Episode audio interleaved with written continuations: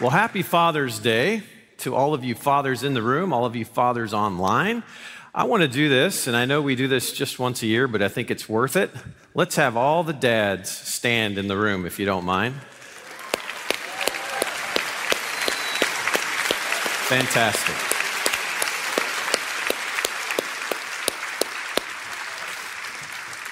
Go ahead and have a seat. Thanks, gentlemen. Appreciate that. Being a dad, I'm a dad. Being a dad is indeed a tough job. I think that sometimes we wish we had the chance to kind of debrief at the end of the day. And uh, maybe you watch sometimes coaches in the interviews after the game. Uh, here's a dad after a tough day of being a dad.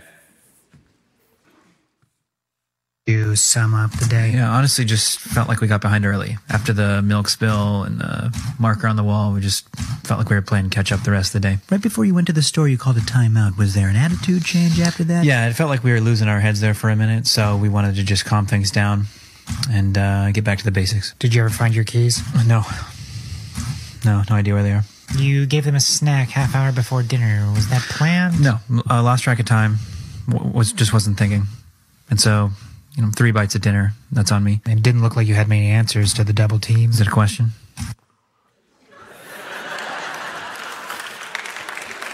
Yeah, I love the, uh, I think it's a gummy bear or a fruit snack pulled out of the hair. That's great. I think all of us dads have been there, but happy Father's Day, gentlemen. Uh, you may notice if you're uh, a normal, regular Calvary attender, maybe you're new to us, I am not Pastor Sean Thornton.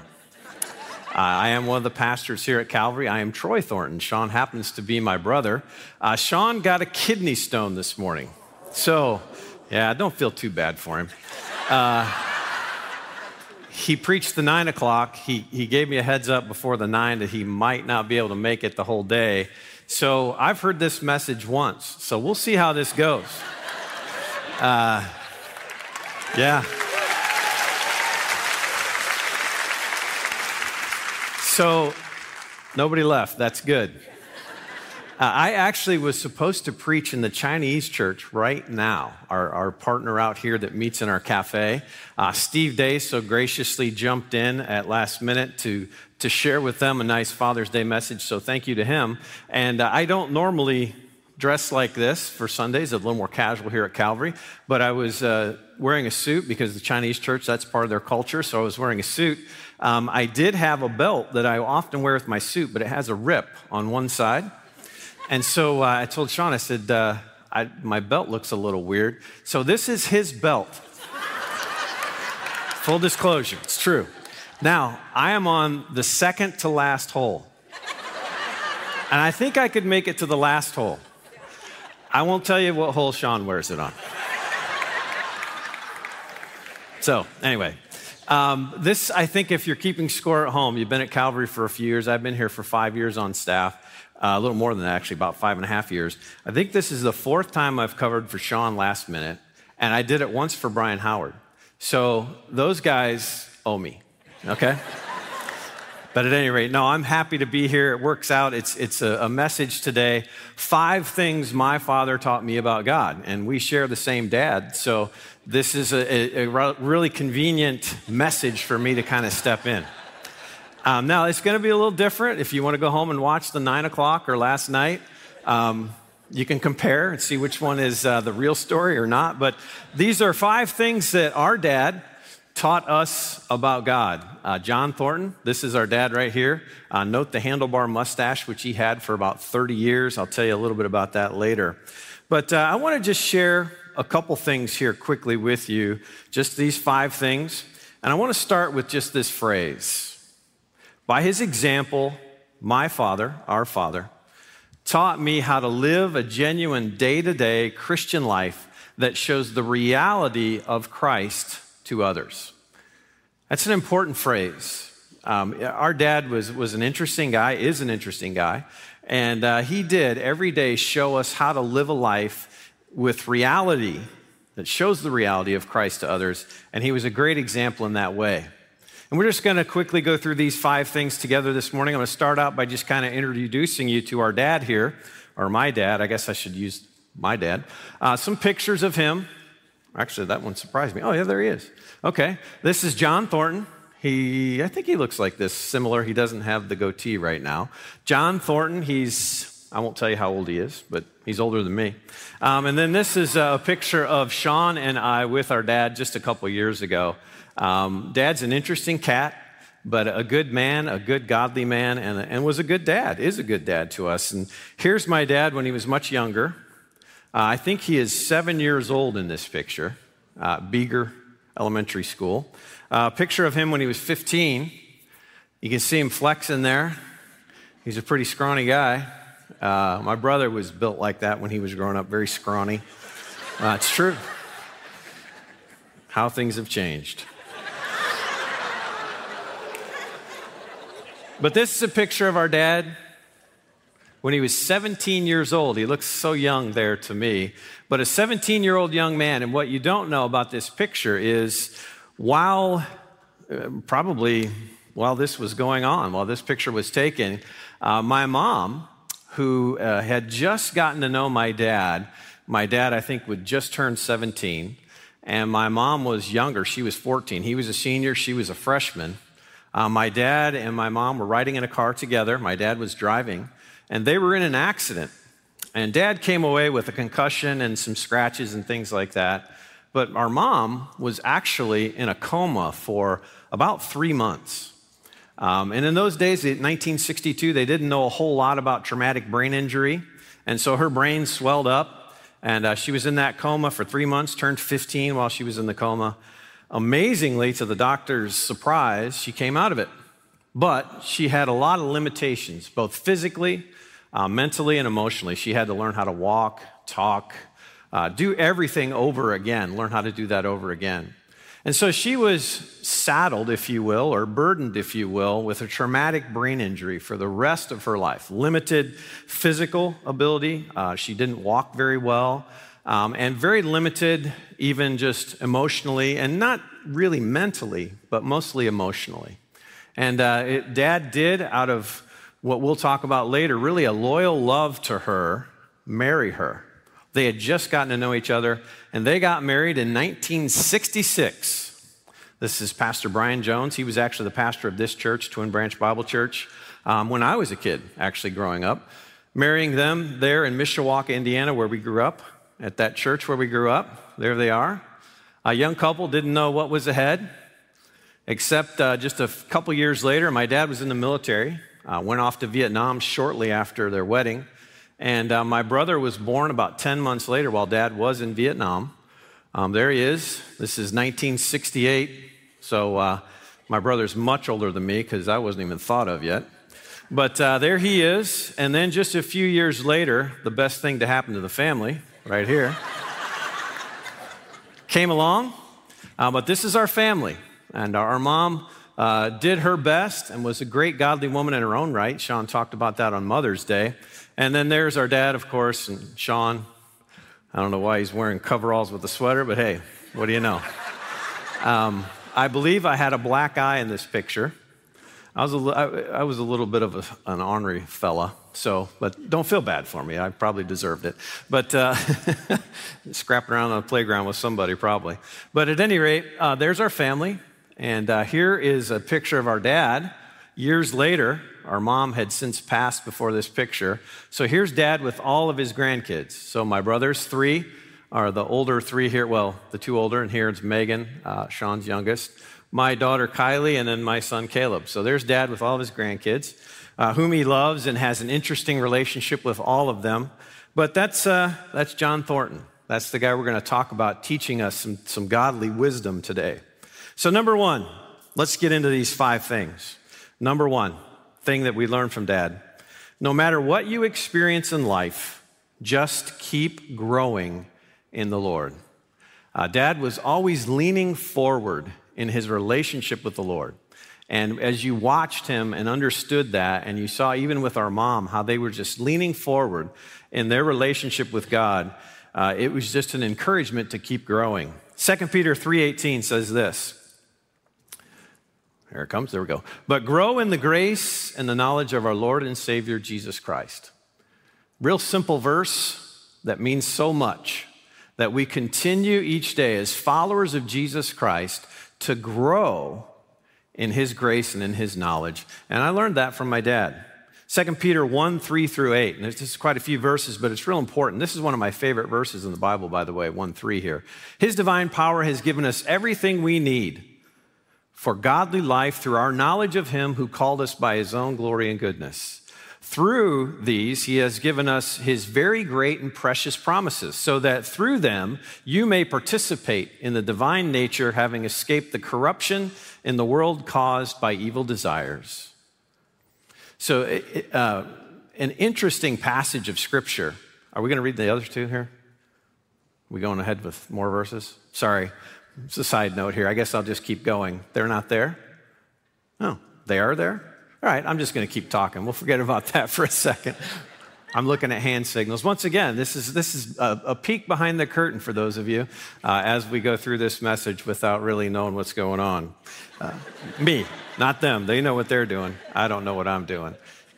Oh, it's there. Is that what you're telling me? Oh, very good.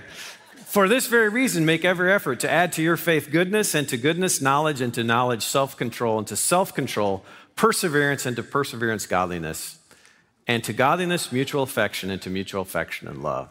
The point here of this passage, as Peter talks, is that as we are followers of Christ, we need to build on our faith. That's why you see these continual attributes of godliness that just grow and add to your faith. And that's the whole point here is to keep growing. Uh, my dad worked at an iron foundry for 40 years and worked very hard at, at various jobs at this iron foundry. And one of the interesting things to me as a kid, I remember, was one, he would come home very tired and very dirty and, and kind of smelled like, like a factory, quite frankly.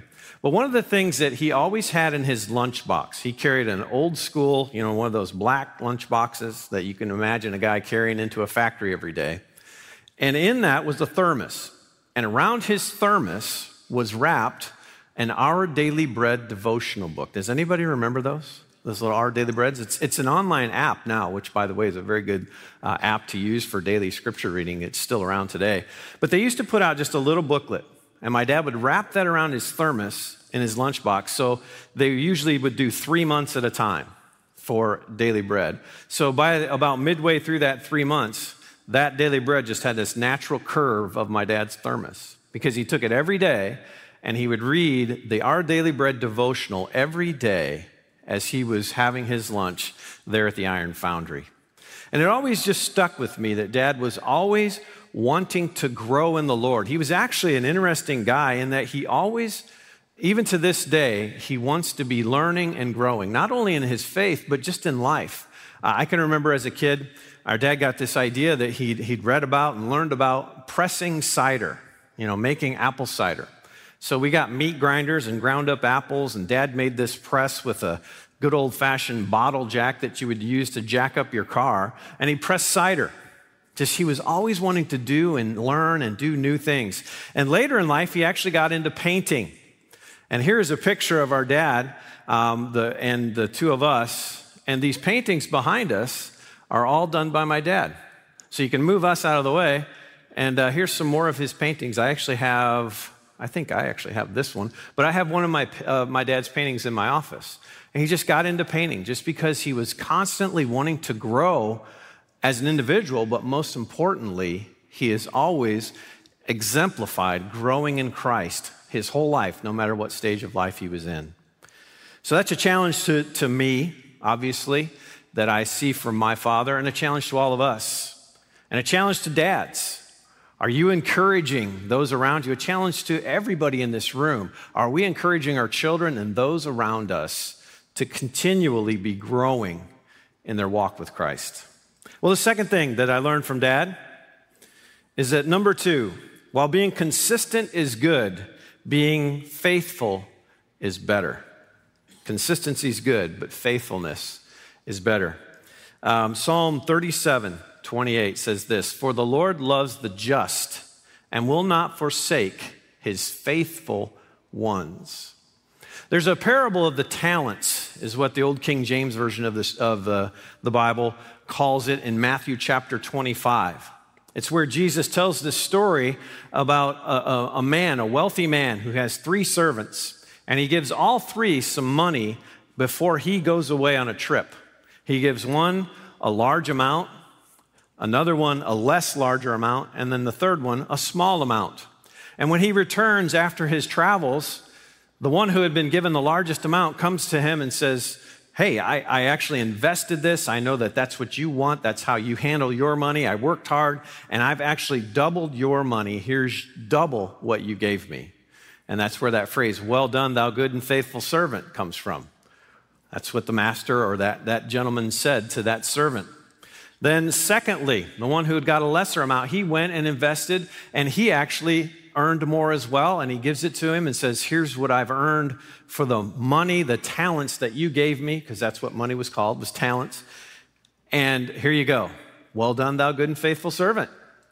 The last one comes to, comes to the, this man and says, Hey, I knew you didn't want to lose this money, so I buried it, and here's what you gave me back. And the conversation from the man to that servant is not so good. He says, Why didn't you do more? You were given this, you should have done something with it. I'm not going to give you anything else because you didn't do anything with what I gave you. And as we think about this idea of faithfulness is being better than consistency, that's really the idea here that, that I learned from dad. Is the idea of being faithful is perhaps the most important characteristic that the follower of Christ can have as we trudge through this life in this broken world is being faithful. I can remember my dad uh, was always very good about making sure that we were at church. And it was a tremendous example that we were given. We grew up in a, in a small church in the Midwest in northern Indiana where we grew up. And in that church, you had Sunday morning, you had Sunday school, and then you had a Sunday evening service at six o'clock, which was a whole different service than the Sunday morning service. You had Wednesday night prayer meeting. We had Tuesday night Awana.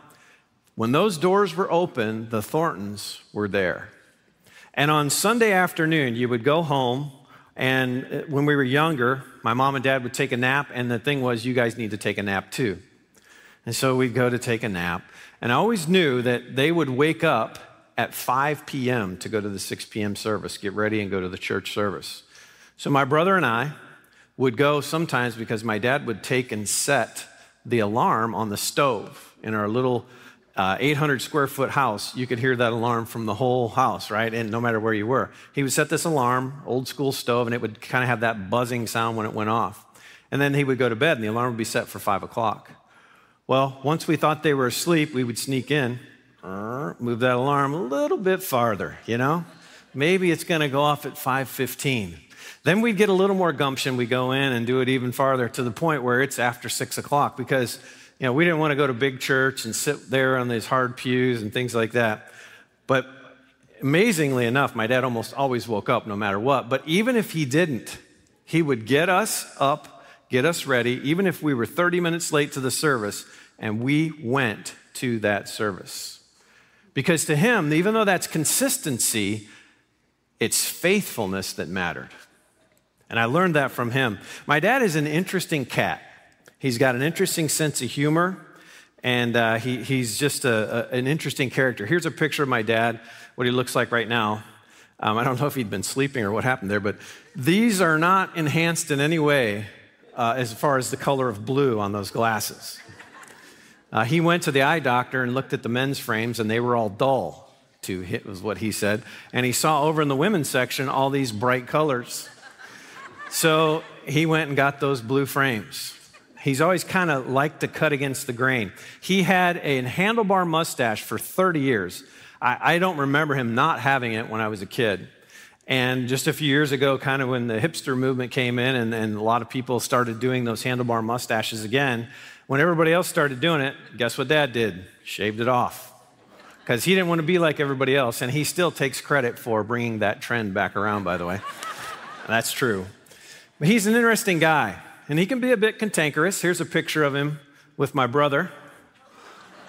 You know, it's funny, he always smiles and laughs when he's around me, but. Uh, I guess not so much for Sean. But no, dad can be an interesting guy. Um, and this was a phase where he was growing his hair out. He, he, grew it very long, actually.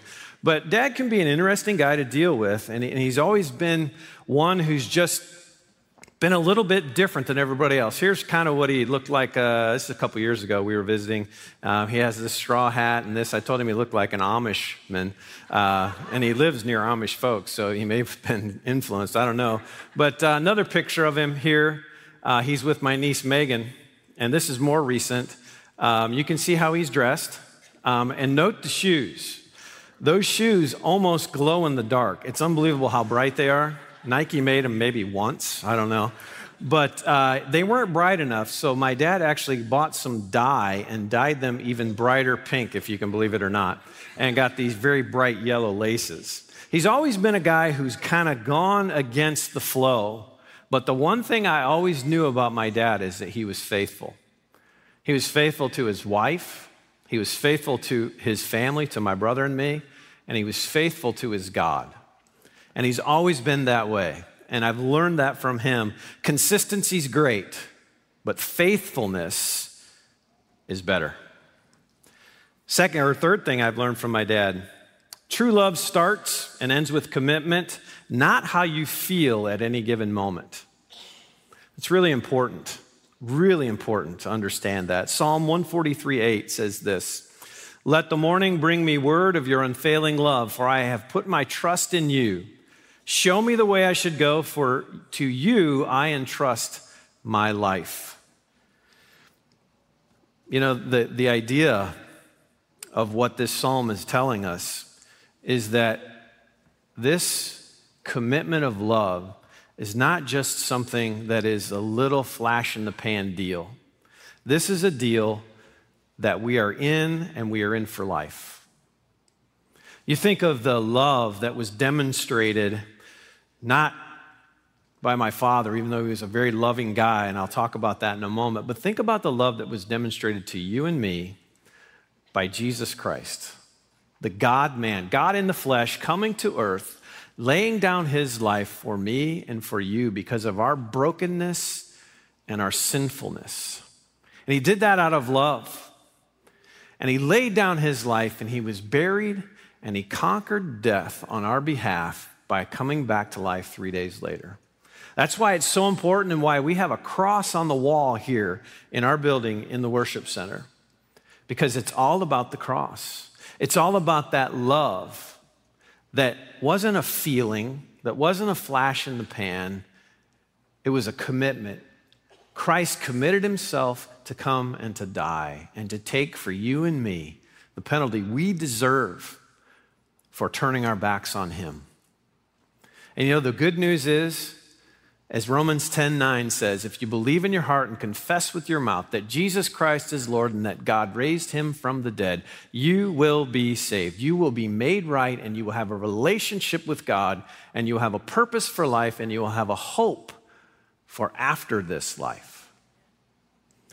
Maybe you're listening online, maybe you're in the room. And if you've never placed your faith in Jesus Christ and what he's done for you on the cross, just simply in this moment, discreetly text the word Jesus to the number that's on the screen. You can see it online, you can see it here in the room. Text Jesus to that number, and you'll be given some resources. You'll be given a way that you can be got in contact with folks here that we can begin to help you on your journey as a follower of Jesus Christ. Don't let it go. If that's you and you need to text Jesus, do it today. There will be folks up here from our prayer and care team that you can come talk to afterward. There's staff out here. I'm going to actually be out on the patio if you want to chat with me, and we can talk to you about what it means to be a follower of Christ and place your faith in Him. Take care of that today. Well, Dad taught me a lot about this idea here about love and about that it's really a commitment, not how we feel. Uh, our mom, uh, she died, it would be 20, I guess it would be 21 years ago this last April. Our mom died in a very tragic accident in the home. Sudden, uh, my dad was at work and came home and found her. And very, very disturbing, of course. And I remember um, that grieving process and all of that. And it was sometime later that dad had decided he was going to remarry. And I remember the moment that he called me. He calls me and says, Hey, I just want you to know that I'm going to marry Brandy, and it was a, a woman that I knew well. In fact, had grown up with her. She's between, in age between my brother and I. And uh, so, you know, marrying a younger woman, some people get crazy about that stuff. But, um, you know, I listened, and he said, you know, I'm, I'm going to marry Brandy. And, uh, you know, my commitment to your mother was till death do us part, and I made it. And I, and I completed it. You know, I'm sitting on the end of the, the line there, and he's talking. And I remember after he said everything he said and, and talked about how he committed to mom. And I said, You know, Dad, you did. You committed to her, and now you can move on and marry someone else. It's okay. And you know, it, it, was so interesting in that moment. I remember thinking about that. He said, I, I made a commitment to your mother, and I, and I made it, and I did it. And he was so right. And, and you'll hear him talk. Sometimes he likes to talk about these kind of things, and he talks about my generation. You know, the problem with your generation is I don't know if we've all heard that from our parents. But I can remember dad having conversations with us about love and what it meant that it wasn't this thing where I felt about how I loved your mom, it was that I wanted to commit to her, that I wanted to vote to devote to her. But really, first of all, I knew when I decided to marry her, I had a duty to act and to love her and devote to her and commit to her. You know, life throws us all kinds of issues, right? No one in this room is here that doesn't have a story of some kind of pain, of some kind of brokenness. And even when we come to Christ, that stuff doesn't go away. But what we saw in the psalmist and what he said about loyalty and duty there, we can know that as followers of Christ, our God is committed to us. And we can know as followers of Christ that we need to be committed to him and committed to folks in our lives dads, moms, husbands, wives, children. We're all one of those, right? And it's the idea of committing to love. What an example that we have in Christ of that kind of love commitment and not just a flash in the pan feeling. And I learned that very clearly and very strongly from my father. Um, my dad, as I've mentioned, is an interesting character. He's, he's a funny guy. He's a good guy. He's easy to get along with. But uh, there's certain things that he doesn't like to do. And as he gets older, he doesn't like to do them even more or even less. I'm not sure how you say that. But uh, my, my nephew, John, my brother's oldest, was the first of all of our kids to graduate from college. And he graduated from Wheaton College in, in the Chicago area, which isn't far from where I grew up, really, about an hour, hour and a half drive. And dad uh, went to his graduation. Does not like these things, but he went. And here's a picture of dad about two minutes in. He's sleeping. If you can tell that. And, uh, you know, my brother was kind of frustrated with that until he looked over and saw his father in law, John's other grandparent, asleep as well. And a couple years later, the second of all of our kids to graduate from college was my brother's daughter, Katie. And here's a picture of the two grandfathers at Katie's graduation with uh, a grandmother in between there, Leslie's mom. But you know, the cool thing is, you look at that, he may have not liked it and he may have been sleeping, but he was there because he loves and shows love by commitment. And what a great thing it is for us to think about showing love by our commitment to people in, our lives and our commitment to our Lord and our Savior. Well, the fourth thing that I learned from Dad is one of his favorite sayings Life's a rock, get over it. Um, Job 121 says this Naked I came from my mother's womb, and naked I will depart. The Lord gave, and the Lord has taken away. My, may the name of the Lord be praised. What a perspective from Job, a man who had so much trouble. And then we look at 1 Corinthians, excuse me, 13, 4 and 8. And what it says about love. This is kind of the love passage in Scripture. and talks about love being kind and not being rude. Love is patient. Love is kind. Love does not envy. It does not boast. It is not proud. It does not dishonor others. It is not self seeking. It is not easily angered. It keeps no record of wrongs. Oh, yeah, that's where I'm in the wrong verse, aren't I? No, I'm, I'm on the wrong one. You guys did a good job flexing there. Well done. That was under the love one that I just covered. We're actually on a different verse, but those are good verses, all right? I am a supporter of these verses. I feel like I'm running for office. Yeah, you know, what are you going to do? You know, I'm going to blame Sean. His outline wasn't clear. So these are great verses that I should have talked about on that last point. So just uh, remember that we should have talked about those. But Job 121 talks about naked we came from our mother's womb and naked we'll depart. You know, that life's going to give us trouble, but you know what? It's okay. May the name of the Lord be praised. Hebrews 13, 5 says this God has said, I will never leave you, I will never forsake you. Life's a rock, but you know what? You've got a God who is the rock, right? And he's never going to leave us and he's never going to forsake us. Look at what Philippians 4 says. 4:11 says this, "For I have learned to be content whatever the circumstances, and I know what it is to be in need, and I know what it is to have plenty. I have learned the secret of being content in any and every situation, whether well-fed or hungry, whether living in plenty. I can do all this through him who gives me strength." We hear that Philippians 4:13, that verse a lot, right? And we think it's this idea of I can do anything that I want to do because God gives me strength. These, this passage, these verses in their context are talking about contentment. That we can be content. The all things is I can be content. I can do all things. I can be content no matter what because Christ is the one who gives us strength. That's the point of Philippians 4:13. So the idea here is life is going to have trouble. Life is going to be difficult. But you know what? We have to live and we have to move forward. Goes back to that growing thing that we learned from dad. I don't know how many of you remember back in the 80s a store called Chess King. Did you have those out here on the West Coast? Chess King? Okay, I got one nod from, okay, thank you. Appreciate it. Fellow 80s guy right there. Chess King was this store that had like the, the, the latest, greatest clothes and everything, and that's where you wanted to shop. And I was about 13, 14, and I remember, you know, you start getting interested in what you wear and how you look about that age. And I remember talking to my dad. I'm like, Dad, I want to go to Chess King and I want to buy some pants. And Dad's like, Well, you better go get a job. I'm like, What? He's like, Get a job. You know, you're old enough now. You can go get a job and you can earn money and you can shop wherever you want. You, you can buy, you can go to Chess King, go to Kmart, I don't care.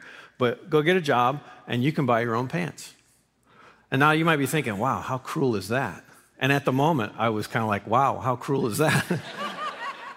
but in all actuality, what he was doing was he was teaching me, he was teaching my brother, because he did the same thing to my brother. About 13 or 14 was, hey, you know what? Life is going to be difficult. And you're going to have to wade through that difficulty and you're going to have to get over it. But all the while, I knew that He was there and He, he certainly didn't let us go unclothed and He took care of us. But it was this concept of life is going to have trouble. But you know what?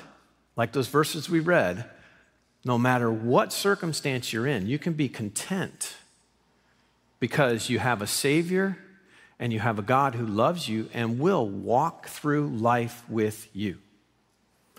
And I learned that from dad. And there's times where I didn't really like it, but I did learn it. And it doesn't matter how tough life gets. You know, our home, if you've read, my, my brother wrote a book about uh, our, our upbringing. It's called, um, that's terrible, I'm blanking on the name of his book. All But Normal, thank you. All But Normal, Life on Victory Road. Um, and it just, it's, it's a memoir. And yeah, we had a difficult home that we grew up in. Uh, because of our mom's traumatic brain injury, she was very volatile and would have fits of rage and violence. And, and at one point, when we were, I don't know, I think I was about 11 or so, that um, my mom actually was institutionalized, taken from our home and institutionalized. We didn't see her for several months. And you know, that was tough. But dad was always saying, Look, we're moving forward. I remember at that moment when our, our mom had been uh, institutionalized, that it was kind of this phase her back into the home uh, setting uh, or, or concept that was going to take place.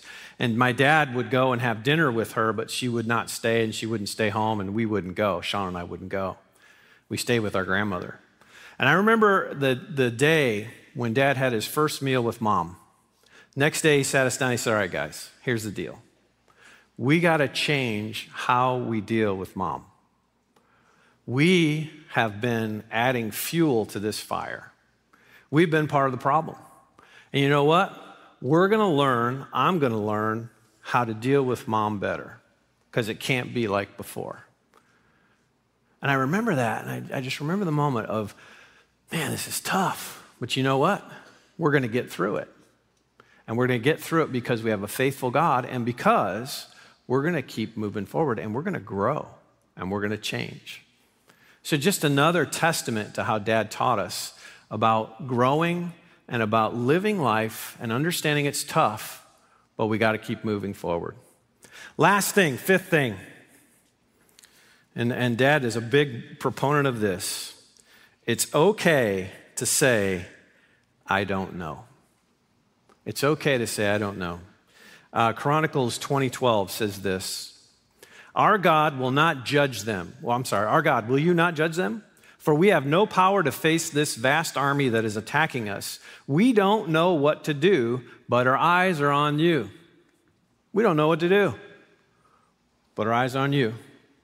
John 9:25 says this. Whether he is a sinner or not, I don't know. One thing I do know, I was blind, but now I see. That's the blind man that Jesus healed. Look, there's a lot of stuff we don't know. You know, there have been people studying theology for 2,000 years since the, the resurrection of Christ. And there's a lot of stuff we don't know. There's a bunch of stuff we don't know about the universe. Scientists are trying to figure it out all the time. And it's okay for us to say, I don't know. Socrates said this Wisdom is knowing what you don't know. My dad would say it this way. I don't think he ever read Socrates at that time. He may have. But my dad would say the most important thing you need to know is what you don't know. And then it's okay to say, I don't know. I can remember times asking dad questions. He go, I don't know. I remember a time when he had asked us to do some things around the house. He asked us to, do some siding on uh, the garage. We had an old home that was built in the 30s, and we had cedar shake siding on the side of the house, and there was a part that needed to be patched, and it was spring break. Dad took us out to the garage, and there was a box of these cedar shake shingles that clearly looked like what was on the side of the garage. And Dad said, I want you boys to uh, put these on the, on the garage tomorrow. I'm like, I, you know, I'm, I'm, probably 12. I'm like, man, I, I, I, don't know how to do this. He said, well, here's all this stuff. And uh, last time I checked, there was a library in this town, and you got a bike. Like, okay, fair enough. So next morning, get on your bike, go to the library. Sure enough, and I, my guess is, is he had gone and looked. There was a book on how to side with cedar shake siding. So we get the book and get it out, and all right, what do you think? I think, okay, and we did it. And the whole point of what he was trying to teach us was you don't know something, that's okay, but you might want to figure it out. but it's okay to say, I don't know. Here's the guy who, who Dad, I don't know how to do that. Well, that's okay. You can figure it out. But the most important thing I learned from him is that even deep things that we don't know, our God has it under control. You know, our mom had this whole thing with her brain, and people couldn't figure it out. Psychiatrists, psychologists, and, and she struggled her whole life with, with mental illness, essentially and physical limitations. She could never drive a car, she could never get a job. And we really didn't know, even sometimes day to day, how things would go at home. But we had a God who did know. And we had a God who knew the purpose for my mom's accident. It may have been simply that my dad and her father came to Christ through that whole experience. That may have been it. I don't know. But I know that God has it in his hands. And I know no matter what's going on in your life, God has it in His hands. Well, those were the five. Here's the bonus kicker at the end, okay? One more thing. The bonus is laughter is indeed the best medicine. Proverbs 17 22 says this A cheerful heart is good medicine, but a crushed spirit dries up the bones. This is a biblical thing. Another proverb says, A happy heart makes the face cheerful, but heartache crushes the spirit. He will yet fill your mouth with laughter and your lips with shouts of joy from the book of Job. Our mouths were filled with laughter, our tongues with songs of joy. Then it was said among the nations, The Lord has done great things for them. Laughter's throughout the scriptures. And laughter, believe it or not, even though we had this explosive home where the police came and took my mother away one night and put her in an institution where things were thrown, where there were shouts of expletives frequently, we still had laughter in our home. And uh, my dad is a really funny guy. And it's kind of one of those things, too, where somebody that just gets you, you know, that can, can guy kind of give you one of those zingers and you just lose it laughing. When dad, when my brother and I get with dad, it's, he, he can say things and we will just cry laughing because he's so funny. Um, and laughter was a huge part of our home. And I think it's important for us to understand that we need to enjoy life. We need to enjoy life and that we need to understand that God has given us this gift of this life. And if we're followers of Jesus, we are to enjoy this life. And that even amidst our troubles, laughter can be something that can be so helpful and so healing in our lives. So enjoy life no matter what. You know, our, our dad is uh, the home that we grew up in you know, dad shouldered a lot of stuff. You know, uh, uh, our mom really couldn't even care for the home. Um, if you've read my brother's book, uh, we washed dishes in our home to eat, not after we ate. Uh, if you can imagine three guys who were somewhat clueless living with, with someone who had a lot of difficulty and tried very hard but just couldn't do a lot of things physically, uh, like clean our home. You know, she, she didn't do the grocery shopping, she didn't do any of that. She couldn't drive. Dad did all of that. He put all of that on his shoulders, and yet my memories of our home really aren't overshadowed by some of the, the turmoil and messiness that was going on. What overshadows me, in my mind, is the joy and the laughter. You know, and dad, you know, there wasn't a lot of lovey dovey hugging and, and, you know, gee, boys, I really love you and come on, bring it in here kind of stuff. And it was interesting. After my brother wrote his book, sort of trying to gauge how dad felt about it. Of course, dad was a big part of Sean writing that. But the first time that Sean and I saw dad after the book, as a matter of fact, we went on what we, we refer to now as the book tour, which is uh, we signed some copies of books in our hometown and one other bookstore. I think we did, we signed copies in two bookstores. So that was the book tour of my brother's tour. Um, but uh, nonetheless, it was kind of cool. When we went and did the book tour, we went, Sean and I flew out there and went to pick up dad to go on the tour. And uh, he'd read the part in my brother's book where he talked about the fact that we didn't have this lovey dovey hugging home, right? And uh, the first time we saw dad after the book was written, dad read that, never said a word about it, but th- this is the greeting that he gave us. His wife caught it on scripture, on uh, the picture. So uh, he comes in and hugs us. And of course, he, after he hugs us, he says something funny, so we're laughing. But it's kind of interesting. Uh, often when I go see dad, now he'll hug you and he'll say, I love you. Again, just a testament to a guy who's in his 70s, late 70s, who can still learn and grow. But the point of this is here's a guy who really had a hard life, uh, worked in a foundry, uh, quite frankly, didn't like his job, for 40 years, but stayed with it because that's what he had to do to provide for his family. But here's a guy who has always taught me, for those of us in this room, here's the takeaways learn, enjoy life, and influence others for godliness. So, those things I've learned from my dad stick with me and they'll go with me, and hopefully, I'm passing them on to my kids too. And hopefully, dads, you in the room, you're doing the same. You're passing on the idea of learning and joy, enjoying life and influencing others for godliness. We have a challenge before us, right? Living life. But I'd like to think that these five things are encouraging to you as you follow Christ and as you influence those around you. Let's pray together. Father, thank you so much for this day. Thank you so much for your love for us. Thank you, God, that you are the God that forgives, that you are the God that heals. And today, on this occasion of Father's Day, as we talk about what we can learn from our dads, from you ultimately, our Heavenly Father, I pray that we could move from here encouraged to live our lives and influence others around us, whether we're a dad, a mom, a friend, coworker. God, you gave so much for us on the cross that we could have a life with purpose. I pray that we would live it just like that with purpose. Thank you so much, God, for the opportunity we've had to be together to worship you and in joy and in spirit and in truth.